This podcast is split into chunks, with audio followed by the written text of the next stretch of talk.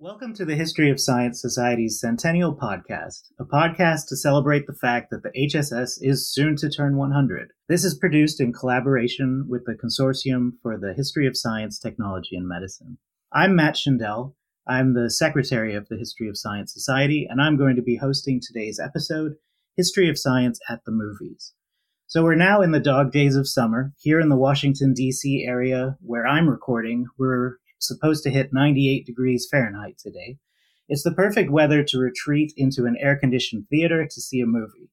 So go get your popcorn because, as everyone knows, there's a new History of Science biopic conquering the box office as we speak Christopher Nolan's Oppenheimer. So we've decided to use this as an occasion to convene a film forum to discuss Barbie's physicist counterpart, along with three other films. There are four of us here today, I'm joined by Yangyang Cheng, David Hecht, and Amit Prasad. We all watched the four films that we're going to discuss today, and each of us has written a review of one of the films that will appear in the HSS newsletter. To kick things off, I want to turn things over to the three historians joining me in this discussion and have them each introduce themselves and the film they reviewed. Well, in, in Chinese, there's a saying, 抛砖引玉, you throw out the brick to attract the jade. So I'll be happy to be the brick in this uh, conversation. Um, I'm Yang Cheng. I'm a research scholar in law and fellow at Yale Law School's Paul Tsai China Center, where I my research focuses on development of science and technology in China and U.S.-China relations. Though before my current position, I was trained as a particle physicist and worked on the Large Hadron Collider for over a decade. And I should also say that I feel a particular affinity to the theme of the of the film because uh, I was born and raised in China, and both my undergraduate alma mater and my graduate school alma mater here at the University of Chicago played instrumental roles in their country's nuclear and space program. Uh, the film I reviewed is uh, Qian Xuesen on Hui Shen Chen, and that was released in 2012. And Qian Xuesen, surnamed Qian, um, is actually someone who shares a lot of biographical similarities with Oppenheimer.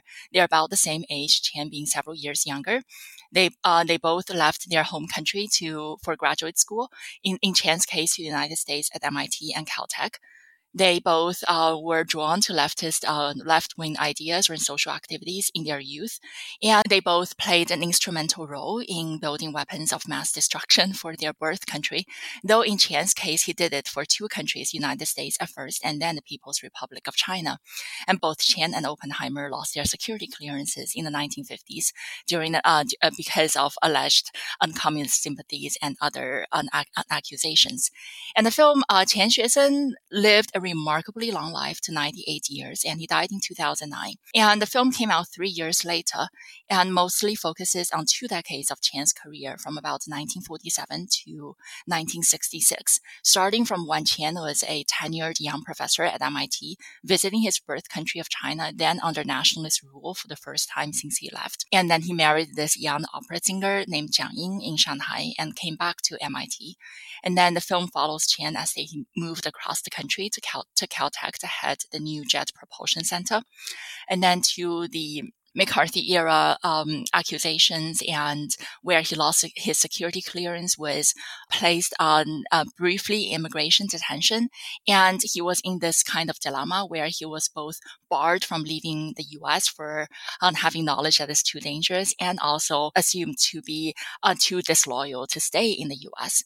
And, and then um, in 1955, he was finally allowed to return to his birth country and then led the country's fledgling missile program. And the film culminates in 1966 with the successful detonation of China's first nuclear warhead. Uh, that was an atomic bomb um, attached to a missile that Qian led the design of. And so that is the film. I will not spoil too much of the plot, and we can have more discussions about the themes and the topics later. My name is David Hecht. I teach in the history department at Bowdoin College um, up in Maine, so we're at least a little cooler than things um, in DC at the moment. And I specialize in nuclear history. My first book was actually on Robert Oppenheimer. I wrote about his cultural image um, after World War II. I'm currently writing on a book on the sort of an environmental history of the nuclear age. So I think the the broad outlines of Oppenheimer's life are familiar to many of us and you know but so i'll talk about how what the movie does with that life right? It start it has a it has a kind of roughly chronological sort of like progression that he um, that starts with Oppenheimer a young man going through sort of pre-war science, which bleeds into um, his sort of pre-war radical politics, which for him those social worlds are very connected. Then it moves to Los Alamos, and I think it's important. As I imagine we'll discuss later, say that it's moving to Los Alamos only. We don't really get a glimpse of the whole Manhattan Project here, just the part that Oppenheimer was involved in we then get, get some notes about the his sort of like late 40s, early 50s sort of scientific policy making and status as a celebrity public intellectual. Um, before moving on to sort of like a much longer section on his 1954 security hearing. Now, I've presented it in a little bit more of a sort of a neat linear way than the movie than the movie actually sort of feels like, because it being Christopher Nolan, he does a lot of cross cutting back and forth between different timelines and ultimately frames the whole thing through Oppenheimer's various security struggles with security regimes of various kinds. And so I'll leave it at that, except I'll just sort of say that that somewhat has the effect of making the film arguably more about politics than science. My name is Amit Prasad, and I'm an, I teach in the School of History and Sociology at Georgia Institute of Technology. And my research focuses on global and post colonial aspects of science, technology, and medicine. I did a book on the transnational histories of MRI in the US, uh, Britain, and India. And one of the big concerns for me has always been how do we understand connected histories while emphasizing the role that uh, national and uh, West, non West, and other boundaries uh, play out. And uh, in light of that, I just complete, I mean, there's a new book of mine which has just come out, uh, which is called Science Studies Meets Colonialism, wherein I look at the interplay of science and colonial to describe the history of the present. Now, the film that I reviewed, Serious Men, it is a Hindi language satirical film based on the fictional uh, novel by the same name that has received many awards. So, unlike the other three films uh, that we are discussing today, this is a fictional film, but it plays very nicely into the concerns that, as we'll see later, uh, that are displayed in these other films, because it also discusses similar issues. Now, in specifically, there have been many discussions on the role of race, class, caste, gender, and other social hierarchies in science, particularly in the fields of history and sociology of science and technology. And these exclusions form a very important part of practice of science, but very often, as we saw in Oppenheimer too, these may not be overtly or even otherwise discussed. The interesting aspect of this film is that it takes us into the intertwined life worlds of science, scientists, and that of caste and class, quite literally to the everyday life, and satirizes the social hierarchies, in particular, how caste is inscribed and also erased in science and society in India. The film, through its portrayal, portrayal of two science geniuses, one who is a well established astronomer at a very well established National Institute of Science, and the other, who is the son of the personal assistant of this astronomer. The son here is being projected as a science genius. The astronomer is a Brahmin, that is, he belongs to a so called upper caste, while the personal assistant and his son are Dalits, a so called lower caste, and they, in stark contrast to the social and class status of the astronomer, live in a slum. The film highlights the value of science genius in society, like just showing how powerful role they play and how much accepted they are, but also unravels it by focusing on fraud in the actions of both of these. And yet, as the film shows, and I won't go into uh, the particular details of the plot as much, as the film shows, the life trajectories of the two end up very differently the upper caste Brahmin astronomer is reinstated in his position in spite of his fraud, and the son of the personal assistant loses everything.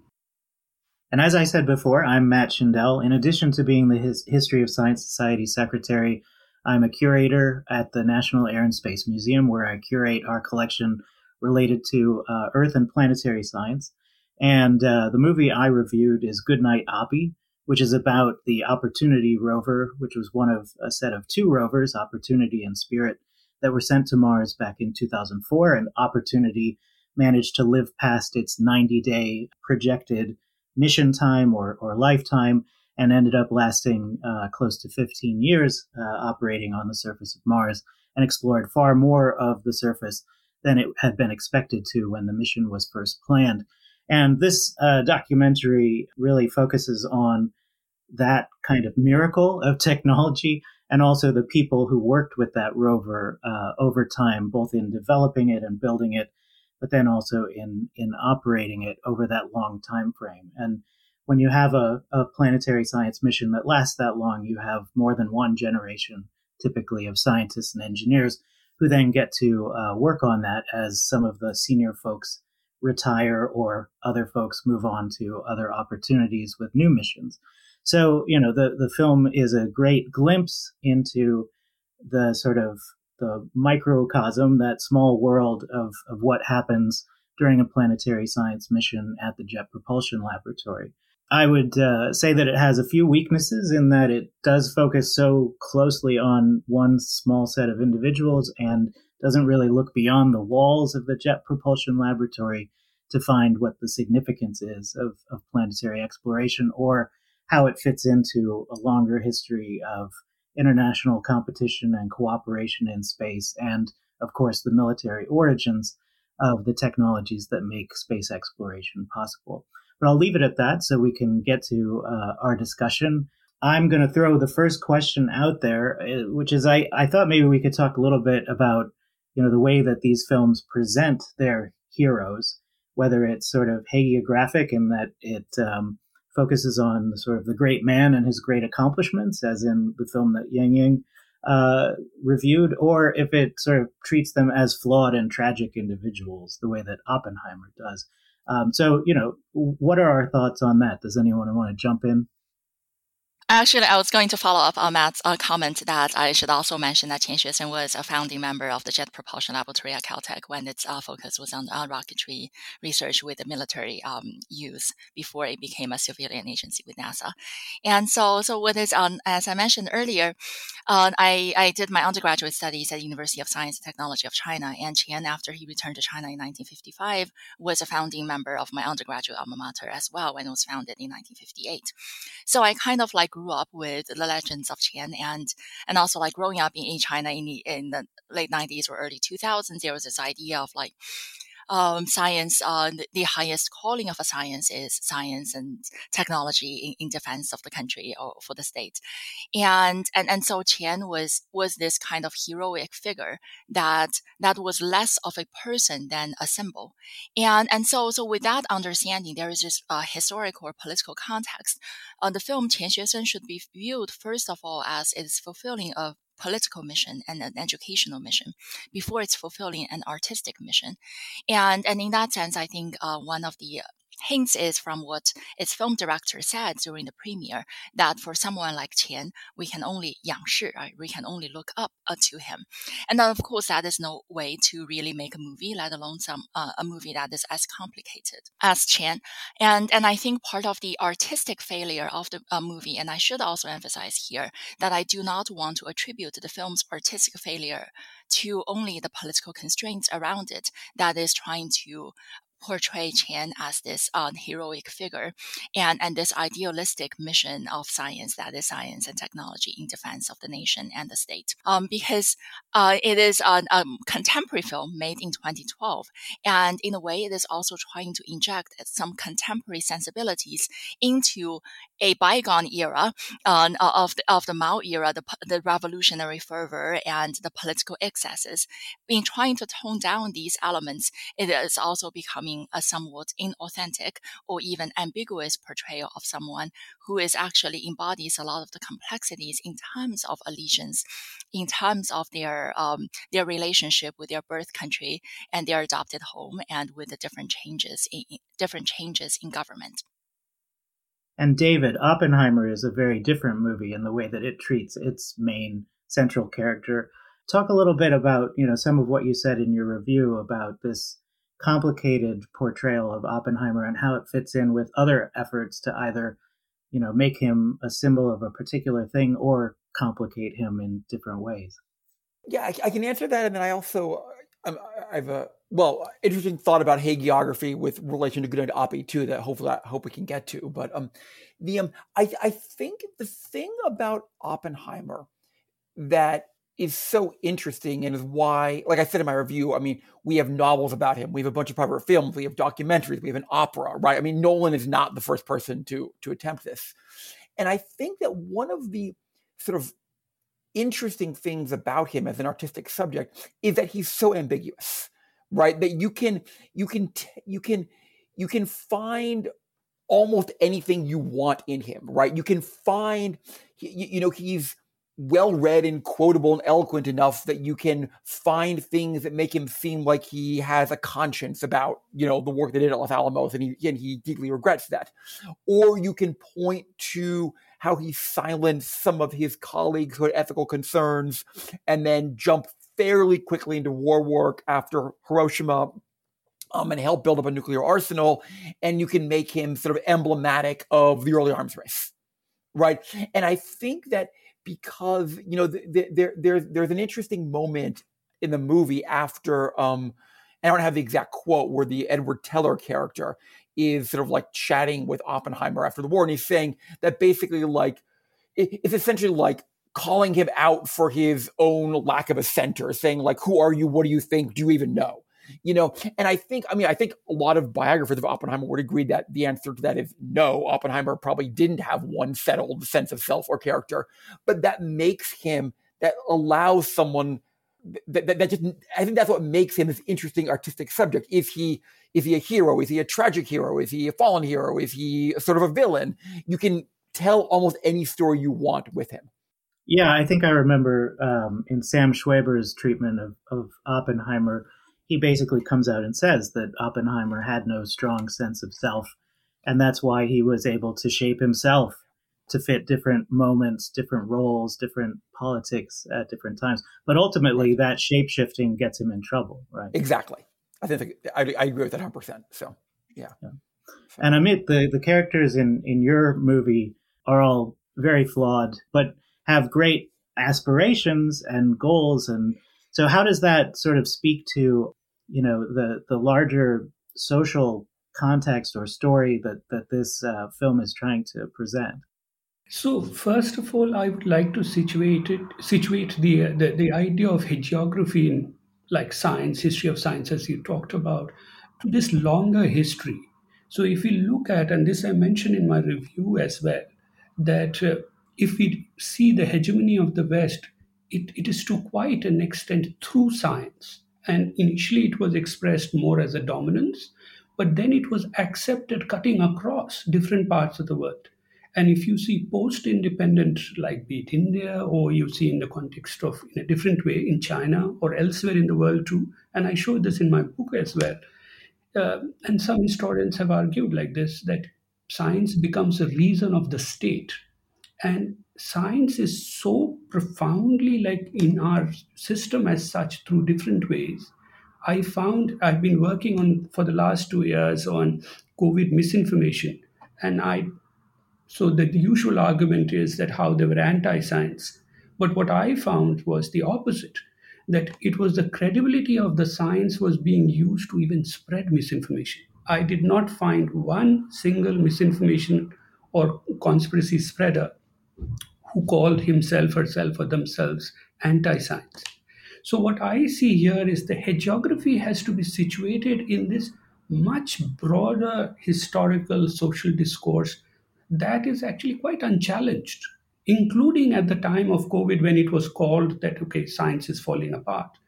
And in the film that I reviewed, interesting part is that so one of the, the senior scientists, the astronomer, he behaves like this science genius and he's portrayed like that. And the, the younger kid, the son of the assistant, he is wanted to become that science genius and the moment he's portrayed like that, he's being accepted by like all over by the politicians, he's being quoted by the educational institutions and all.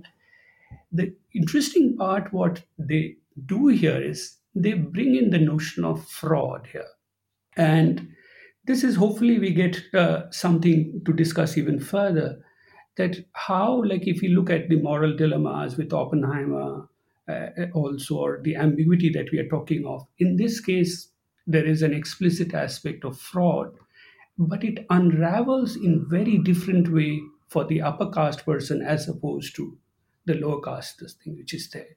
So what it starts showing us window into that even when we discuss like the science at the broader level, perhaps we should be aware of or we should put our eyes or attention to who are being erased or who is not being talked about. Does the hagiography also mean certain erasures and inscriptions? Because erasures are also inscriptions of other things as well. So, like in Oppenheimer's case, like we don't get to hear the people who were living in that desert area. It becomes more an expression of a frontier. And of course, we hardly get to see those who were impacted directly. So the way I see here is that hagiography has of science has very deep roots in the acceptance of science, to which, let's be very clear, historians of science have played very important role. For example, George Sarton being among the most important of those.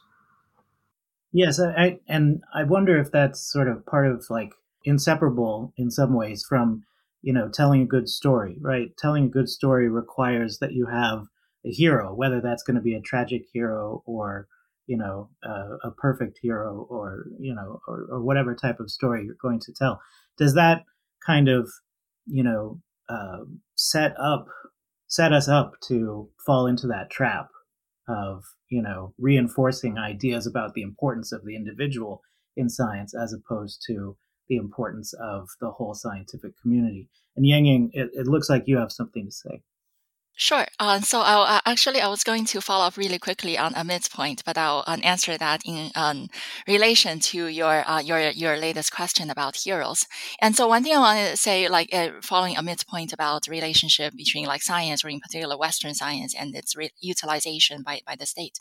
And one of the reasons that that Qian um, has played such an important role in uh, in how his image was being crafted and and being propagandized by the Chinese government is in his his um, relationship with the United States, that his authority and scientific credibility is very much based on his prominence, his education, and his work in the U.S. On the other hand, because he was so mistreated by the U.S. government, he and he could also advertise on that part as a way to present the United States as this like evil adversarial regime.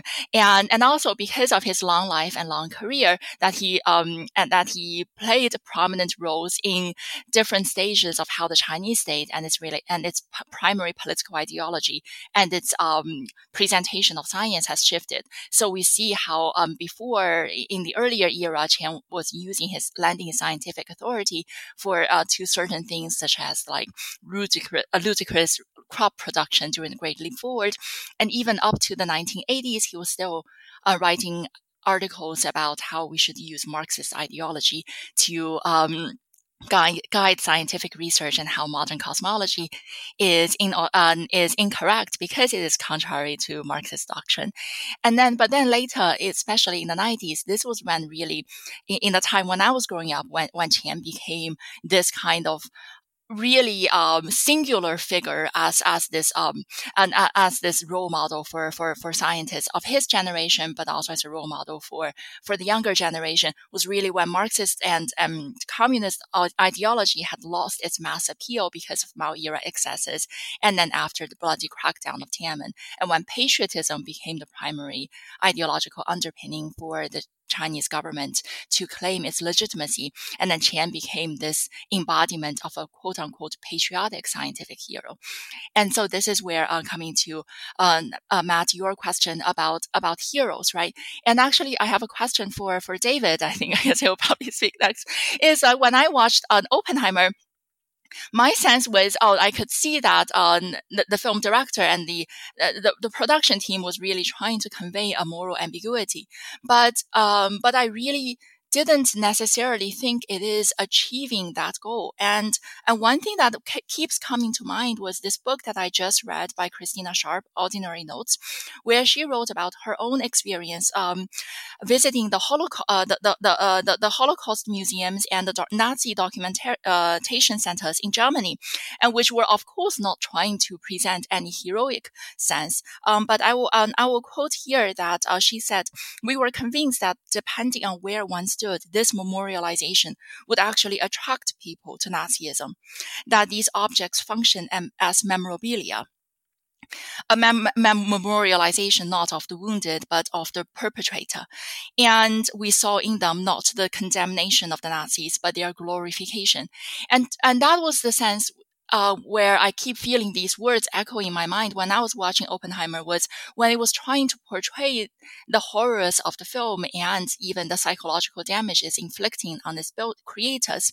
It was actually also creating a sense of glorification, even simply by the spectac- the spectacle, the spectacular effects of the technology itself. And I was wondering whether David uh, has thoughts on that and uh, any of you. Yeah. I, I agree. Thanks. So I'll answer that, and then I had a question for Matt, which I'll sort of put at the end, um, which is, um, I agree completely, right? And I, I mentioned this in my review, but couldn't really, didn't really space to develop it. Like one of one directorial choice that is really emblematic of of that for me is that Nolan chooses not to show any victims of Hiroshima, right? We do not, you know, so it's almost like the only victims we see are the scientists themselves who are tortured allegedly, right, by what they've done, right? And that that is a really different message, right? You know, than if you actually see the destruction instead of just seeing the scientists seeing the destruction. You know, and I and I think you're absolutely right that that that that really um that contributes to the glorification. Look, these men not only won a war, but they felt bad about it at the same time, right? You know, without really causing a viewer to reckon with. Even if they don't reject, you, you don't necessarily have to reject what the US did in order to reckon with the cost of it. But the movie, I don't think, forces a viewer to do either of those things. So I agree completely with that. Um, and then just hopefully this isn't too much of a non sequitur, um, but I did want to ask the a question about hagiography to you, Matt, particularly because one of the things that interests me about Goodnight Oppie is the central character as a machine. Right. So it's going to have a similar narrative structure in some ways of following the life of a single entity, but you can't invest it with the same kind of hero worship if you can do that at all. And I wonder if that may give it a more natural turn away from hagiography and that it makes you see the collective behind it, or if it's just a different kind of hero worship. I think it's a sort of um, a combination of of what you're describing. So, you know, on the one hand, it does become the story of this heroic rover um, whose story you're presented with in this movie. And by the end, you know, I think you're meant to love that rover as much as the people who worked with it loved it because you present you've been presented with its story as they see it, from you know being just an idea to being, uh, you know, a, a thing that you have worked for decades on, sitting on top of an explosive rocket, to making the the treacherous journey through space to Mars, surviving landing, and then you know exceeding everyone's expectations and roving uh, around for for many years. And so uh, and when when they describe the rover and as it ages they're basically describing it in the terms that we would use to talk about a loved one who is aging and losing some of their capabilities. And they make direct comparisons to for example uh, their grandma one one of the engineers talks about their grandmother and the onset of alzheimer's to talk about how the Opportunity rover was losing its memory and not as functional anymore, but yet they were finding ways to keep the mission going. But then there is that team aspect, right? That when they mourn the loss of Oppy at the end, and Steve Squyres, who was the principal scientist on the mission, makes this point, they're mourning that rover, but they're also mourning that sort of experience of working together and of having that community that they belonged to you know they have to turn the lights out on the mission not just on on the rover. So there is that team aspect but there's still a kind of hagiographic uh, if you want to put it that way portrayal of the heroic rover and its you know ultimate sacrifice dying on mars never to return to earth even though you know the rover has no sentience of its own, um, we still end up mourning it um, in the same way or similar to how the scientists and engineers mourn it. Yeah. Amit, I see you have your your hand up. Uh, I just want to briefly go back to what uh, David and Yang Yang also mentioned with Oppenheimer. One of the things which uh, sort of concerned me, or rather made me think harder, was that not just what is the moral ambiguity, that is, what are the tropes that are used, how it is represented, whether it is true or not, but what does that moral ambiguity do? And I thought in the film, in some ways, very fascinatingly, it resolves the moral dilemmas, or rather, I would say moral responsibilities with regard to Oppenheimer's thing, both with regard to the impact of the bomb like the way it goes into Truman, or the political, it goes to Strauss, and even in his personal life. So, in a sense, it is a fascinating aspect, and what I wish to just wanted to highlight briefly is that that the film goes into a lot of details, and I've seen a lot of discussion on how these dilemmas are very important for us to have rather than seeing in resolute ways. But what they're not discussing often is that whether ambiguity can also become a very effective strategy at both hagiography as well as propelling certain questions to be out. Because very often, when I'm seeing, apart from a few critiques, they are not going into some of these other aspects, so to say. But I wanted to come back to uh, what Matt you talked about, because in the field of science technology studies, where much of my work is, there's this so much celebration of this object centered ontology, as though the history of the object, including its agency, could talk in ways which is by necessity disruptive of the human centered discourse. What you showed to us very well in some ways through your review, and you met, discussed even here, that, well, it is not just that the object could be anthropocentric, as some but the historicization itself can fall into these uh, kinds of same kind of, I would say, pitfalls, lacuna, or excesses. Do you see that, uh, like with Oppy, for example, there was a possibility to r- go beyond? Because that that is in the sense of go beyond a human-centered uh, kind of. I mean, following on David's question as well here. Yeah, and and I think that um, it's sort of a, a pitfall of the way that rover missions and other robotic missions as well, um, but maybe to a lesser extent, are are covered for public consumption. So by journalists, but also by NASA's own public relations office, they tend to talk about what the rover accomplishes as opposed to the people who are working with the rover. And um, they also you know, as of, you know, not that long ago, um, you know, have started Twitter accounts in the voice of the spacecraft. So the spacecraft seems to be delivering information directly to the public as opposed to it going through the channels that it that all of the data does go through. I mean, a great example of that is the way that opportunities last words were presented to the public, right? It did not say what is it? It's it's getting dark, and I I, I can't remember the exact phrase, but it's cold and it's getting dark, or something like that. Um, that's the way that data was interpreted and then put out to the public. But the rover doesn't speak in first person. The rover doesn't use words like that. It sends back data, and that data is interpreted, and then it's sent to the public.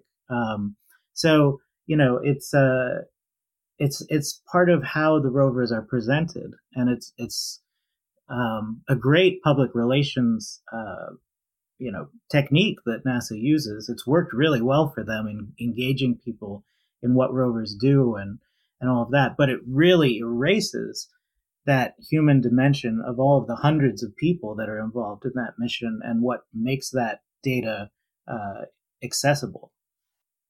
Since I already mentioned that I think in Opportunity or in Goodnight Oppy, they've left out sort of the larger context of the relationship between space exploration and military and national security. Uh, why don't we switch to that topic for for a moment? Because all of these films, um, it, unless you know they've admitted it, like Goodnight Oppy, address this relationship between science and the state in different ways. Um, you know, what messages what messages are we left with from these films about that relationship and whether it's a good or bad thing that science has been so involved in um, building military technologies or bolstering uh, national prestige or however we want to uh, connect it to the state. What do we think about these films and how they present that? I mean, your your uh, your film is somewhat different um, because uh, we we see directly this appeal to the state for money uh, in in one scene, and the tech tactics that are used by the eminent astronomer to get the money from the state. Can you speak to that a little bit? That has uh, been an important concern uh, all the while. I mean, for everybody. Like, how do you get the funding and how do you go about using the funding? So, in the, the case of this film, the astronomer wanted to prove that there are alien microbes. And so he needed funds for the uh, basically the setup. And because uh, it was not found out, he was really worried that that that would lead to an ending of the funding. And so he cooks up the data, and that is the fraud for which he is found. So one in this film as well as other places we see there is an immediate relationship with the state that is there through defense funding or some other kinds of funding as well in a wide variety of ways there is also this other element that Gyan Prakash, for example, talked about in his book Science as the Reason for the, of the State, wherein it becomes imbued in the developmental programs and other things which are there. And I feel one of the things which attracted me to this film was that how science becomes the reason of the society in some ways, wherein what starts happening is that in spite of this criticism how people actually are celebratory of this and all. So what i am implying here is that sometimes when we critique the, the science state relationship uh, we will also have to take into account that how deeply ingrained and embedded it has become at so many levels. And so the state part how should we fit in in this? Should we see it as an aberration or should we see it as just one other tra- trajectory that is there in this kind of a, the world that of relationship of science and society state that we are living in? Oh yang yang i was just about to to ask you um and it seems like you're ready to to talk. Um is you know in in the Qian biopic you know there's very it's very explicitly about obligation to the state right? That um your your uh, protagonist feels a very strong um, you know sense of obligation and uh, to to the you know to his own people and to his nation. Um, but even before that he was working for the state interests of the united states. Um, so you know how do, what do you make of that that sort of switch that he makes in his career? Obviously it's you know there's a lot of context around it but um, yes please speak to that yeah, so so so in answer to your question, I think I think in Qian in real life we, we do not know how he really felt about these things. But from from all the evidence we, we saw was that he was very much set on staying in the US and just continuing to work on on the type of work he can do in the US, not necessarily out of any particularly ideological sense, but just out of like a techni- a technological curiosity. And it was really because of the McCarthy era and and, his um his, his, the the mistreatment he felt from the U.S. government um, that that he essentially felt that he needed to go back to China because his pride was wounded. And I think that the question that lingers was, I don't think I don't want to make this kind of comparison to say uh, comparative victimhood, which government he treated him worse, because I think very few governments in the history of the world treated their own people worse than than, than uh, some years in the Mao era. Um, but um, but but then when he did go back to China, he didn't have any more options, so he had to conform himself and actually make himself a model, a Chinese Communist Party member when he was a victim of communist accusa- accusations in the U.S. that derailed his career, and and so so in, in this uh, in, in this sense, uh, this is Qian in real life, and film and and what is makes this film and any kind of biography of Qian so difficult in the Chinese political context is this truth cannot be fully told because he is a man that embodies so many contradictions. So there needs to be certain ambiguities or certain omissions or flat out fabrications to present this version of Qian as a consistent patriotic hero.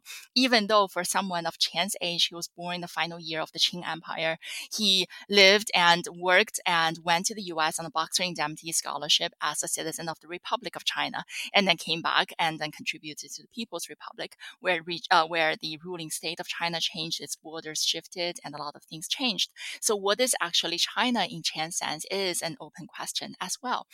But then, on coming to the relationship between science and state, there are actually um, certain analogies I might draw between uh, the Qian Xuesen biopic, the film, and Open Oppenheimer, the film.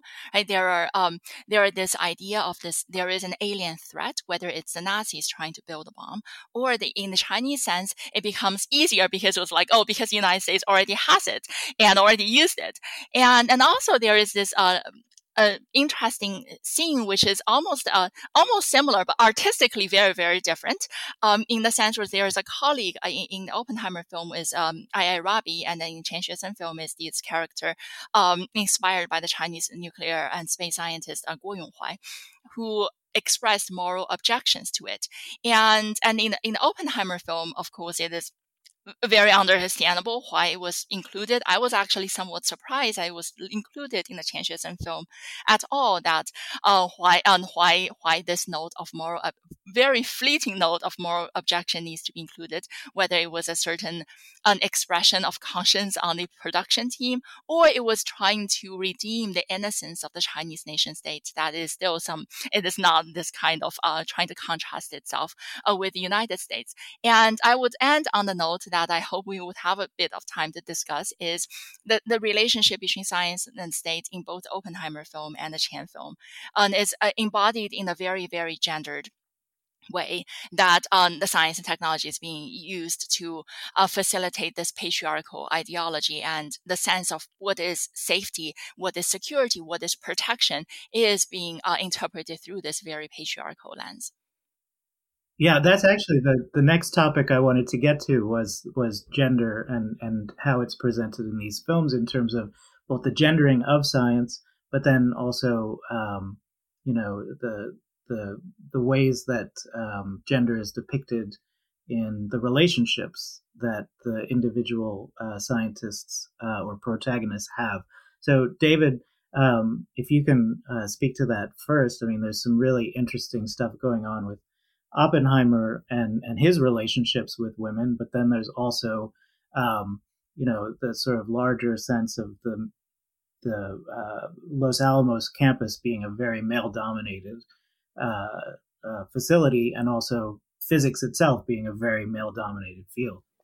Right, right. Which they yeah, I mean, it's really, I mean, so the, the portrayal of, of Jean Tatlock, his mistress and ex fiancee, and I mean, is really, I mean, I mean, problematic doesn't seem to quite capture it, but I'm searching for another word. I mean, her her function is, in the narrative is basically, you know, as this kind of like, you know, right, as the communist woman who tempts Oppenheimer away from the bomb, you know, oh, you know, oh, oh, away from his duties and gets him into trouble, right? You, you know, and it's, I mean, it's really, it's, you know, and, and I mean, certainly, I don't think of all the people who have like appropriate Oppenheimer's story, no, Nolan's not the only one to do this. I mean, that's how the story is usually told, you know. Um, but there, there is certainly, um, I mean, I guess, you know, on my second time watching it, I saw a little bit more sort of like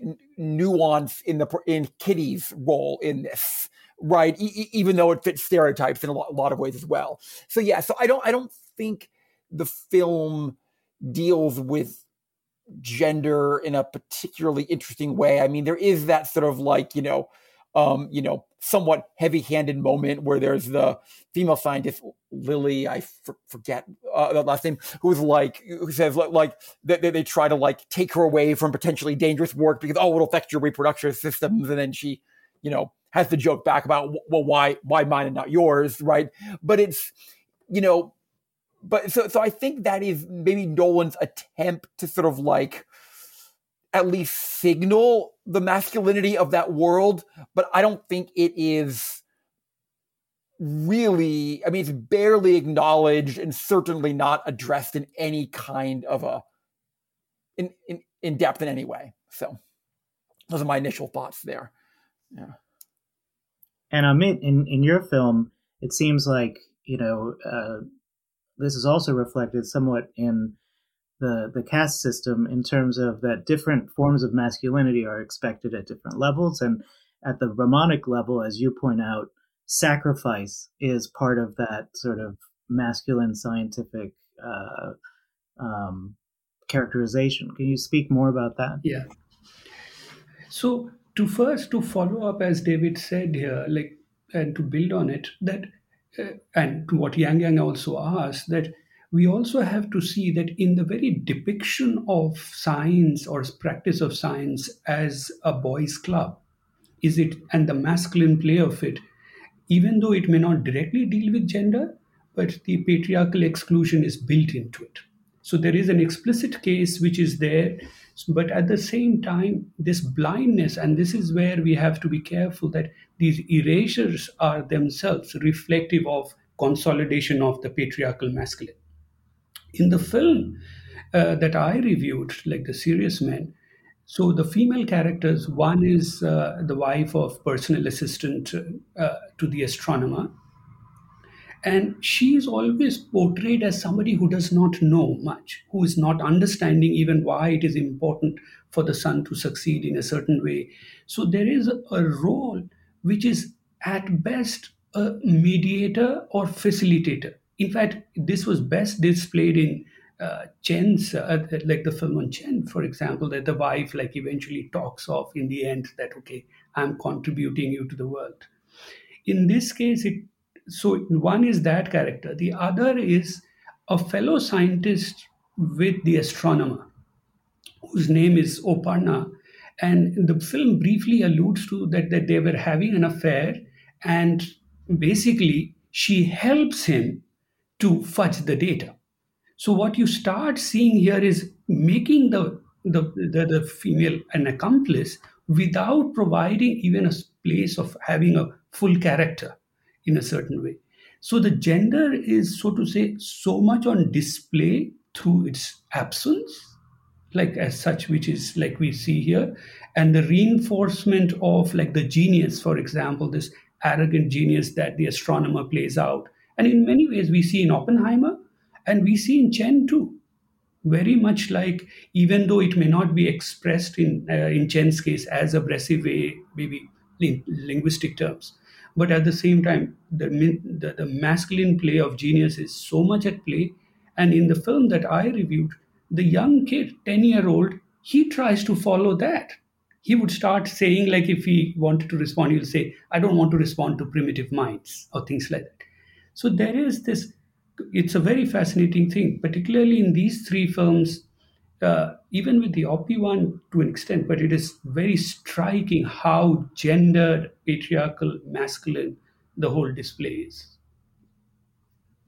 Yeah, I'd say that even in Goodnight Oppie, there are some moments that express a certain form of scientific masculinity, even though the people who were interviewed um, you know, it's a, a, very good mix of men and women and people from around the world and different backgrounds, which speaks actually to good work that NASA has done to, um, you know, find gender parity and diversity over the years in some very um, successful programs that they've run. But um, you know, there are those moments where, uh, for example, Steve Squyres, who I mentioned before, is the principal scientist on the mission, talks about himself and the rover mission in the terms of, you know, that kind of heroic 18th, 19th century uh, explorer uh, who is willing to sacrifice for their science and wants to doesn't want to work on stuff that's been worked on before. They want to find new peaks. They want to uh, discover new places. And for Squyres, he feels like he has to go to Mars in order to discover a new place, and he wants to be that type of explorer. Um, Yang Yang, you you have your hand up. I I think you want to continue the discussion. Uh, yeah, so actually, I do have a question for you, Matt, on uh, along these lines. But I'll uh, first comment quickly about the gender dimensions in, in the Qian in the Qian film. Actually, I was going to say really quickly to to David that I felt uh, the the Jean Tatlock character was just like very much the embodiment of like a siren. it, totally, it, it, it was it was it was it was so wild and and also the um and and uh, and and what is uh, what is interesting was uh, how one might contrast that with how the the primary woman in the Qian Xuesen film is embodied, um, because as this uh, good woman, um, uh, Jiang Ying, who actually had a very very uh, a modern, uh, in, in in a way, she was a very modern woman because she grew up very very privileged. She lived and studied in Europe and studied Western opera for a decade before returning to China, and so the film opens with her giving a performance uh, as this young hot uh, opera singer in Shanghai, and then ends with this particular scene that I want to mention is how she talked about uh, she has no reg- regrets in her life because she married, uh, even though she sacrificed her career for chance, and then she gave this quote, which um, by all accounts is a fabrication attributed to Winston Churchill's mother, who allegedly said on her deathbed that I have no regrets in life because I gave birth to Winston Churchill for Great Britain. And now when I when I this line actually wasn't didn't come from the film itself. It's actually quite popular line in, in, in China attributed to Winston Churchill's mother, which is fascinating because if only people knew who Winston Churchill's mother was, as this socialite who had three husbands and many lovers and didn't really raise Winston Churchill, uh, isn't really this embodiment of a conventional good mother uh, or good woman that the Chinese uh, state or society wants to promote. However, what is important here, which is really fascinating, is who Winston Churchill's mother was was not important at all, as in who Jiang Ying was or what her aspirations were important uh, were were not important at all because important part is the man the most important man in their lives and they and their characters and their image can be molded in a way as in just for the creation or the facilitation of this masculine hero figure. And then so so what comes to the question i have for matt is what is interesting is like well david also mentioned this right? Like uh, we know that in, in in the manhattan project scientists they they decide that if the bomb is a dot, it will be named a girl. And so if it's a boy, then it means it's a working bomb. And, and I do not know enough about the history of rover or different space probe missions in the US to know, but I was very, very disturbed by the way how an opportunity and, and spirit were uh, always referred to in, in as as uh, female, and uh, and also uh, and also I note this particular choice in the film was their voice is embodied by Angela Bassett this iconic black woman with a distinct voice and and i so i feel the uh the, the, the robots were not only anthropomorphized but they were also particularly gendered and in a way ethnicized or racialized. And i was curious uh, matt what are your thoughts on that especially when that distinct um, black woman is a distinct black woman's voice is uh, is being placed into a scene as you mentioned right? Even though the film made a specific effort to find diverse voices whenever it pans to the whole laboratory, it's still a very white male dominated environment. Yeah, that's absolutely true. It is still a very white male dominated environment. And, um, you know, to add to that, the, this idea that, that Angela Bassett um, is the voice of, of opportunity, um, the very first U.S. rover Sojourner, um, which arrived at Mars in 1997, was named Sojourner after Sojourner Truth, right? The African American abolitionist and advocate of, of women's rights.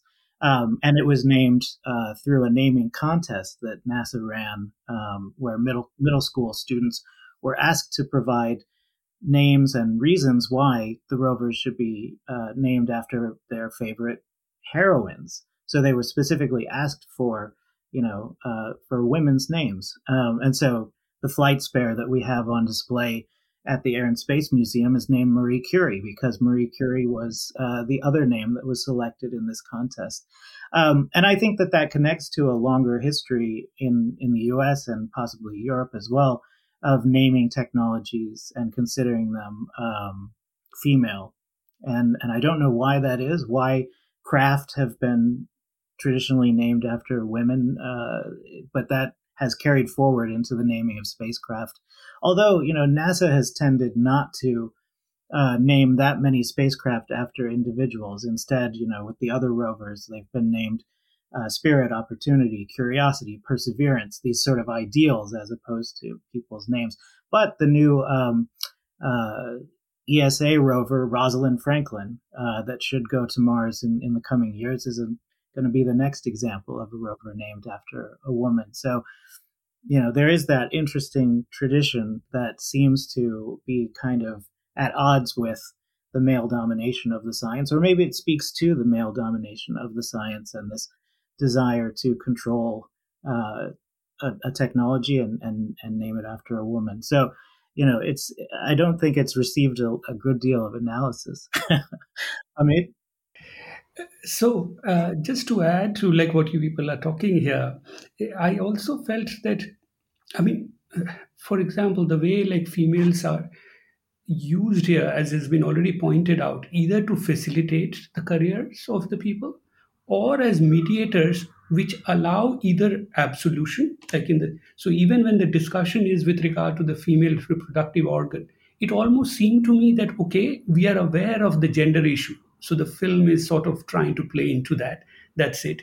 In fact interestingly with Tatlock's character, one of the interesting, fascinating part I found, which has caused a lot of controversy, particularly in India, wherein she asks him to uh, read the, the, the, the, the, the slok or the verse from Gita while having sex, I thought it actually, in a playful way, it satirizes the, the, the, the way, for example, Oppenheimer used to go about like showing off as genius.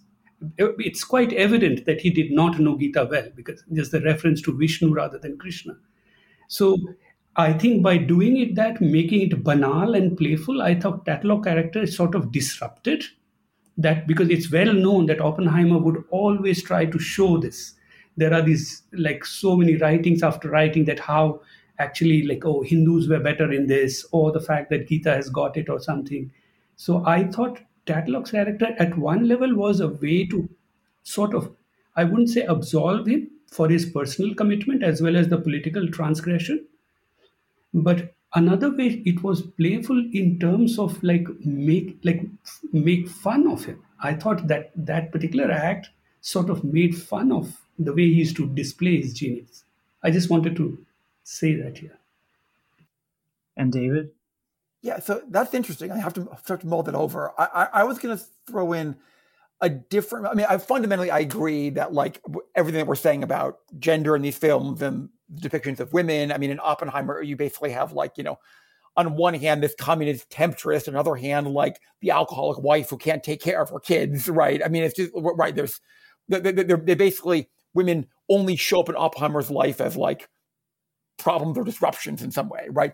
But the one moment that changes that a little bit is that Kitty Oppenheimer, when she's called to testify in the hearing, right? She is about the only person who testifies in his behalf. And this is actually somewhat true in the real life hearing as well, who sort of sees the game for what it is and calls out Roger Robb and the board for like, I mean, the grammar they're using and the shape of the questions. And she essentially is the only one who doesn't accept the terms that Strauss has laid out, right? Sort of saying, like, I can't tell you I can't tell you, I don't have the exact quote. Like, she's like, I can't tell you, you know, when he stopped being a communist because I challenge your presumption that he ever was one.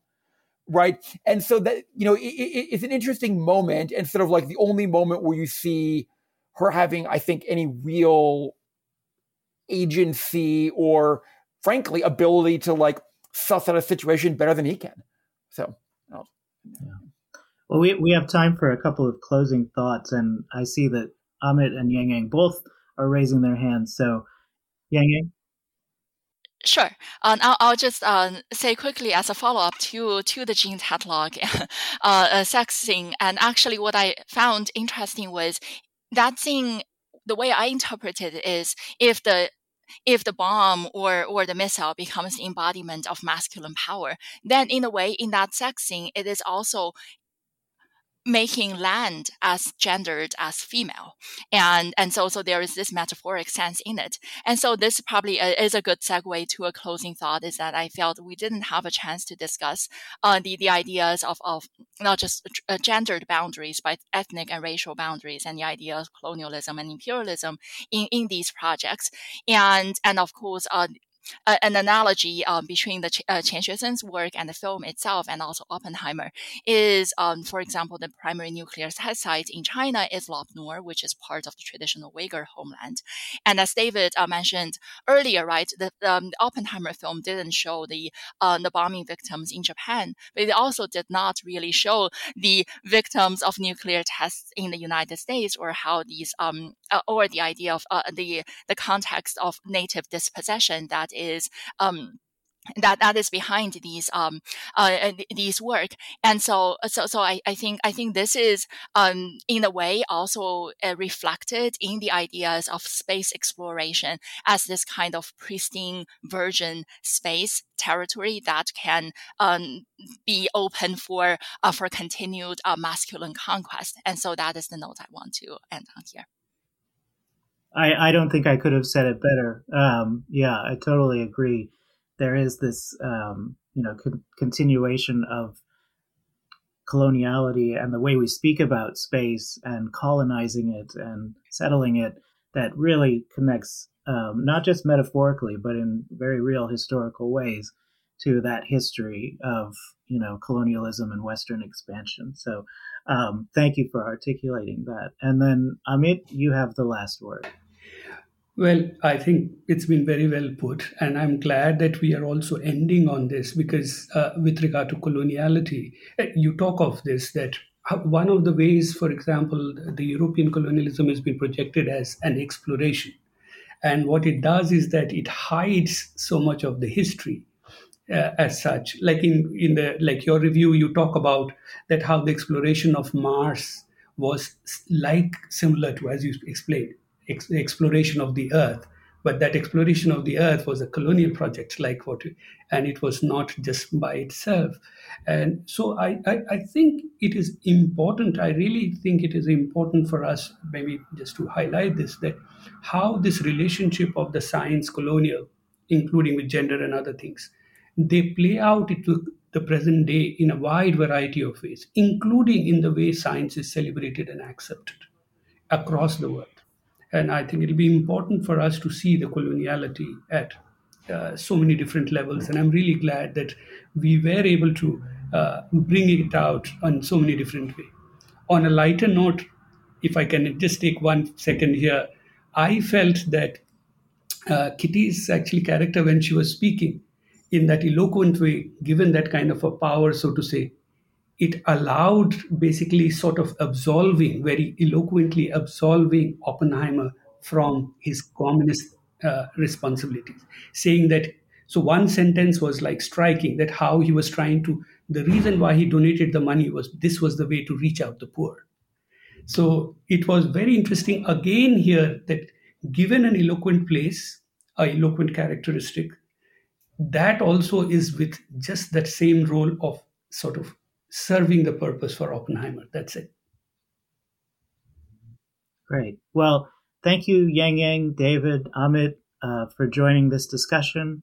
And uh, thank you, Babak, for being the man behind the glass uh, producing the episode. And we have to end with a quick quiz question, as is tradition for these podcast episodes. So I'm going to throw out the question that should be easy for anyone who's seen the Oppenheimer movie or maybe even hasn't. Uh, what is the you know, possibly deadly prank that Oppenheimer attempts to to pull at at the Cavendish Laboratory.